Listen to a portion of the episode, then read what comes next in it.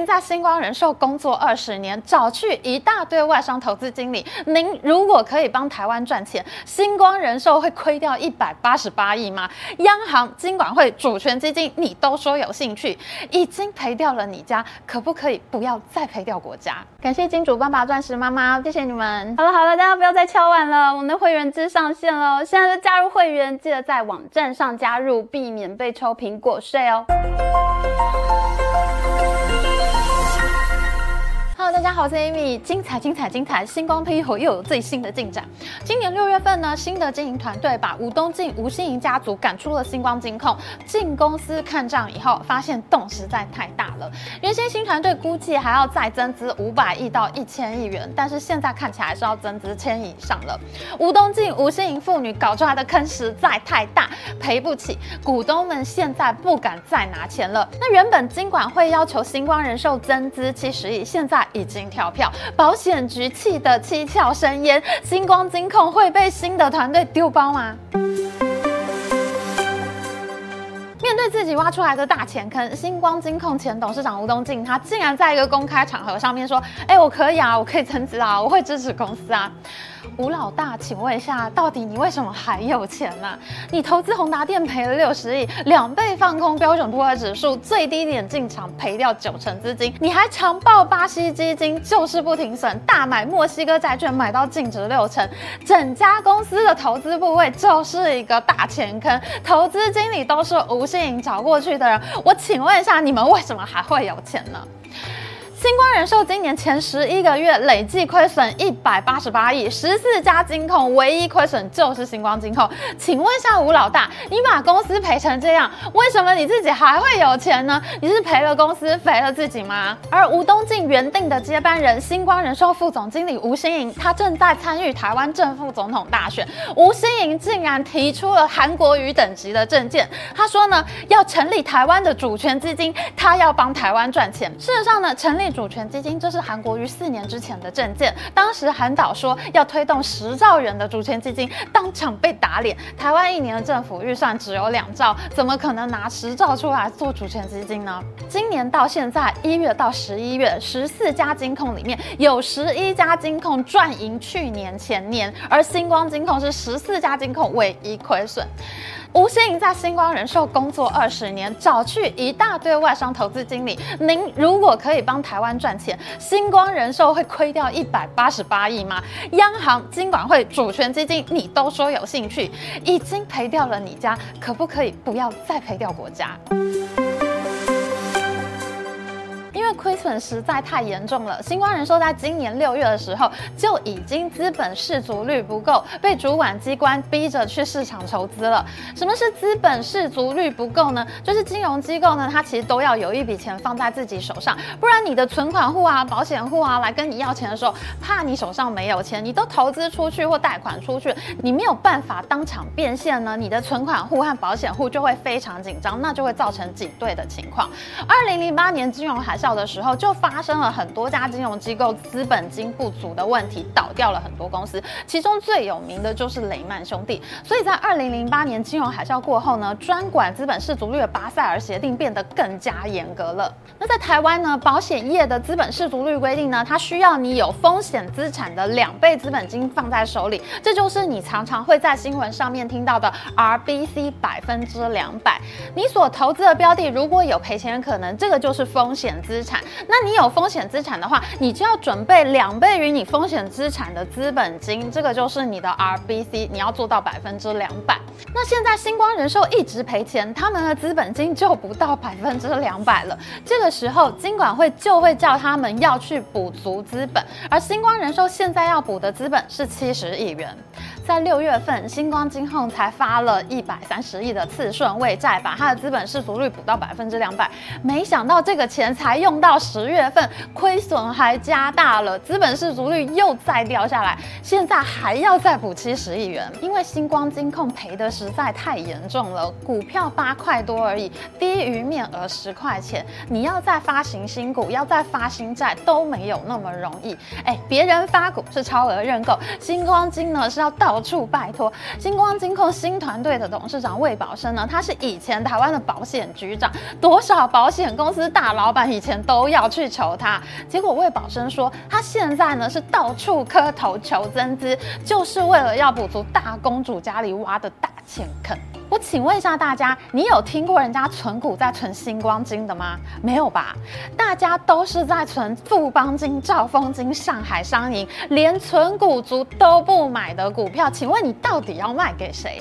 上一次我们做了星光大公主痛失接班人宝座的影片，被大量的网军出征。我想说一下，星光公主的威名在金融界早就是大家早有公论的事情。你要是喜欢大公主，相信大公主，那你就。去买金光金，你不要在我的留言板里面叫嚣，我就笑你不敢买，一股才八块钱，很便宜。你这么相信大公主，你就去买。本来各界都认为，今年六月星光金的经营权争夺战是吴东进的弟弟，也就是吴欣盈的叔叔，也就是台新金控董事长吴东亮，他在背后运作的。本来各界都以为台新金要准备并购星光金了，没有想到新的经营团队进公司一看，实际的情况可能比外界想象中还要更糟。本来预计要赔进去五百亿到一千亿才够，现在一看，恐怕一千亿是跑不了了。一看到钱坑比自己想象中还大，吴东亮这个时候他就缩了，语气完全不一样。人家问他要不要参加星光金的现增，吴东亮说：“这个问题不是七十亿的问题，你到二零二六年之前你还要多少？你要一起谈，不然每年这样搞你会搞死人。”吴东亮二十年前就想要并购星光金了，到现在他有机会了，但是他却说了，到底为什么呢？就是因为这个洞实在太大了。吴东亮不是没有出手救过星光金，从二零一九到二零二二年，星光金控年年都办现金增资，因为公司实在太惨，股票卖不出去，只能向原本的股东要钱。那原本的股东呢，他头已经洗下去了，他只能继续认购。这也就是为什么到了最后，大股东忍无可忍，把吴东进和吴欣盈赶出公司。前前后后，吴东亮增资了两三百亿，结果呢，他发现越增资股价却越低，请问这种钱到底谁还能拿得出手呢？这跟我们上周讲过的虾皮电商母公司东海集团的情况非常类似。东海集团它在股价相对高点三百一十八块美元发行新股，结果呢，现在股价三十八块，投资人全部都被套住，亏损高达九成。这种投资绩效可以跟吴东进和吴欣盈媲美了。我们在上周的会员影片里面呢，也分析了虾皮的财务困境，以及虾皮的对手拼多多，他们是如何残忍的剥削电商小卖家，还有剥削广东小工厂的供应链。才能把价格打到最低，把虾皮杀爆。有兴趣的同学可以订阅我们频道的会员，就可以看到每周专属的会员影片哦。终于看清楚吴东进和吴欣颖搞出来的大钱坑以后，大股东现在呢都不敢再拿钱了。七十亿现金增资箭在弦上，怎么办呢？目前新的经营团队呢，他打算用星光金控账上的现金先补十五亿给星光人寿。保险局听到了简直不敢相信，什么？你连现金增资都要跟我分期付款哦？保险局的局长施琼华他就说，年底你们只能到年底，一定要提出现金增资的进度表。那目前新的经营团队呢，他的脑筋呢就动到星光人寿的九百亿死利差准备金上面，他们想从公司里面拿钱，不然谁能填上千亿的大坑呢？什么是死利差准备金呢？大家知道哈，我们平常买寿险的保单呢，其实就是怕我们自己死掉以后，家里的经济会陷入困难，所以呢，我就保一个寿险，那这样呢，我们的家人经济就有保障。那保险公司呢，它对于一个人可能会活多久，公司要什么时候赔出这笔钱来，在保护投保到死亡的这段期间，我。拿着这笔保费去投资，那我预计要赚到多少钱？这些数字呢，保险公司它需要有一个精算，它的财务呢才挪得过来。那大家常常会听到的精算师呢，他其实就是在计算这些东西。如果保险公司他们设定的寿命长度不准确的话，问题就会很大。如果大部分的保护都提前过世了，那你的投资还没到期，收益还回不来，那你就要赔大钱了。像这种情况呢，就叫做死差损。你预计的死亡时间和实际的死亡时间两者之间有差异，导致你大赔钱，这个呢就是叫做死差损。但是呢，台湾情况刚好是反过来的，因为台湾的健保实在太赞了，台湾人呢是越活越久，甚至活过了保单理赔的期限。结果呢，保险公司就不用赔了，或者他发现呢，其实我投资的时间还可以更长，这个保护还没有过世，那他就赚了更多的钱。那这时候呢，保险公司它就会出现死差异，而不是死差损，它反而多了很多钱。那保险公司会出现的另外一种情形呢，就是我的投资收益设定不准确，那就会出现利差。诶，我的投资情况比我想象中还要更好，那我就会有利差异。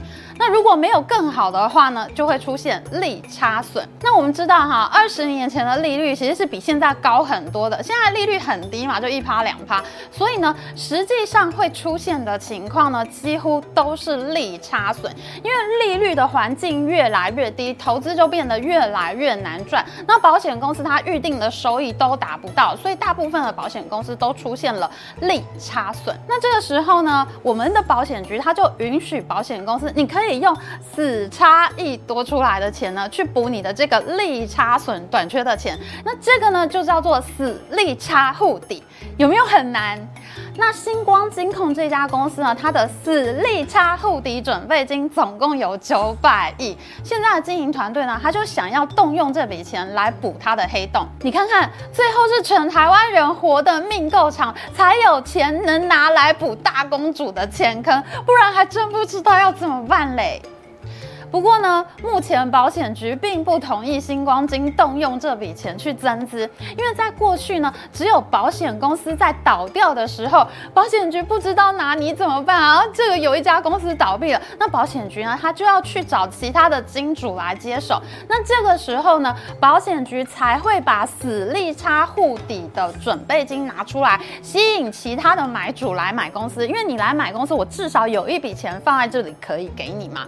那所以这个。这钱呢，就有点像是保险局规定每家公司，哎，你平常你要给我存一笔嫁妆哈，万一你这家公司倒了，我还可以把你的嫁妆拿出来，我把你嫁出去。那如果现在保险局就同意星光金控的经营团队拿这笔钱出来的话，那我请问一下，万一星光人寿最后真的倒了，那要怎么办呢？你就没有嫁妆啦。我觉得保险局是很难答应这种事情哎，所以呢，大公主的大钱坑到底最后会如何收场呢？我们还是要继续追剧的。就在新的经营团队正在苦恼如何收拾吴东进和吴希颖搞出来的钱坑，这个时候，星光大公主的手竟然伸向了央行。她说：“台湾为什么不拿外汇存底出来做主权基金呢？我可以帮台湾赚钱啊！已经赔掉了你家，可不可以不要再赔掉国家呢？”事实上，主权基金完全不是什么新的 idea。台湾要不要成立主权基金这件事情，已经讨论了二十多年。尤其是在选举的时候，就会有人又拿出来讲。四年前，韩国瑜才讲过要成立十兆元的主权基金。那郭台铭当时也说他要成立主权基金，而且他还要找日本软体银行的孙正义来操盘。郭台铭当时还被大家笑说是请鬼抓药单。那台湾金融界呢，其实对主权基金这个议题是完全不陌生的。十几年前我还在台湾的时候，我就曾经飞到过新加坡，独家专访新加坡主权基金淡马锡公司的金融产业负责人 Francis Rosario。当时呢，淡马锡在台湾投标了彰化银行的公开标售案，最后彰银是被台新金控吴东亮给标走。那当时这个案子引发很大的争议，直到最近吴东亮才决定放弃彰银。那当时呢，台湾的外商商银行教父陈胜德呢，他还当了一阵子淡马锡在台湾的负责人，所以呢，其实有很多国家主权基金在台湾是很活跃的，像是挪威的主权基金也是我们台股的大铁粉呐、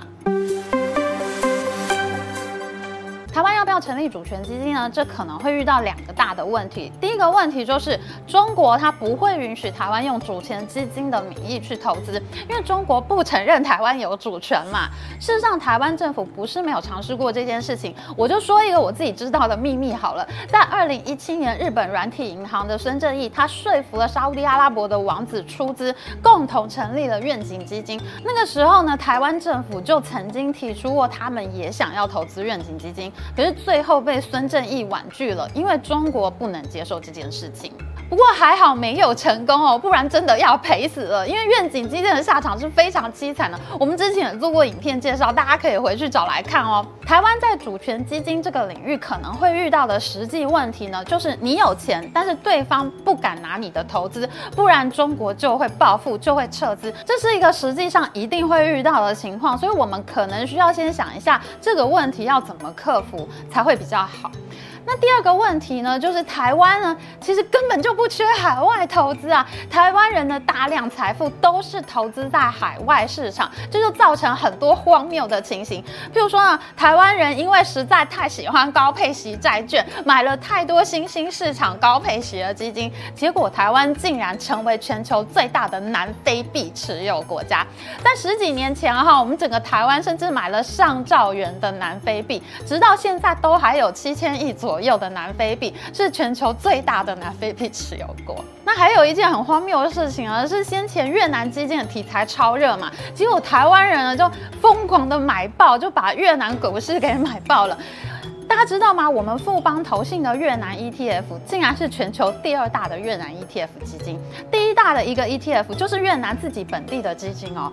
其实越南股市很小，结果台湾人竟然变成越南股市最大的外资。像这样的越南基金，台湾发了好几支。那我想请问一下，你的股票到底要丢给谁啊？你就是一个人自己在玩吗？这个事情很危险，好吗？所以事实上，台湾根本就不缺海外投资，台湾缺的是境内的投资。各种的研究都指出，台湾先前的 GDP 成长率那么低，就是因为投资不足，前进中国，没人投资台湾，所以呢，台湾根本不需要成立一个主权基金去投资海外的市场。主权基金的部位其实九成九都是在海外嘛，所以你才需要主权嘛。大公主，你千万不要改口说你的主权基金是要投资台湾哦，投资台湾根本不需要主权基金，我们用创投基金、用行政院开发基金就可以了。那今天影片的最后呢，我们要做两个消息的更正，因为我们之前做的影片太受欢迎，有很多星光金控的前员工啊、现任员工啊都写信息给我们，那就补充了两件重要的事情。第一件事情呢，就是吴东进投资宏达店大亏，卖掉两块地去赔，其中的信义区的星光曼哈顿大楼最后并没有标出去，感谢星光人寿不动产部门的前员工写信息告诉我们喽。另外一个讯息呢，就是有多位新光金的员工说呢，其实李记珠也很恐怖啊。他在公司里面一天到晚录音，所有的资料都影印备份，每天跟大公主叠对叠，员工都快要被整死了。那就很感谢大家补充这些消息啊。如果还有什么消息想要告诉我的话，欢迎写讯息给我们喽。已经赔掉你家，可不可以不要再赔掉国家？本周的会员影片呢，我们要讲联准会升息周期结束的话，整个投资市场大概会有什么样的变化呢？那现在呢，因为加入会员同学越来越多了，我还会找一个时间来跟大家分享我最近买大台纸期货赚零钱的心得哦。有兴趣的同学可以加入我们的会员，就可以看到每周的专属影片了。喜欢我们的影片，请记得帮我们按赞，还有记得按订阅频道，大家开心。那我们下次再见喽。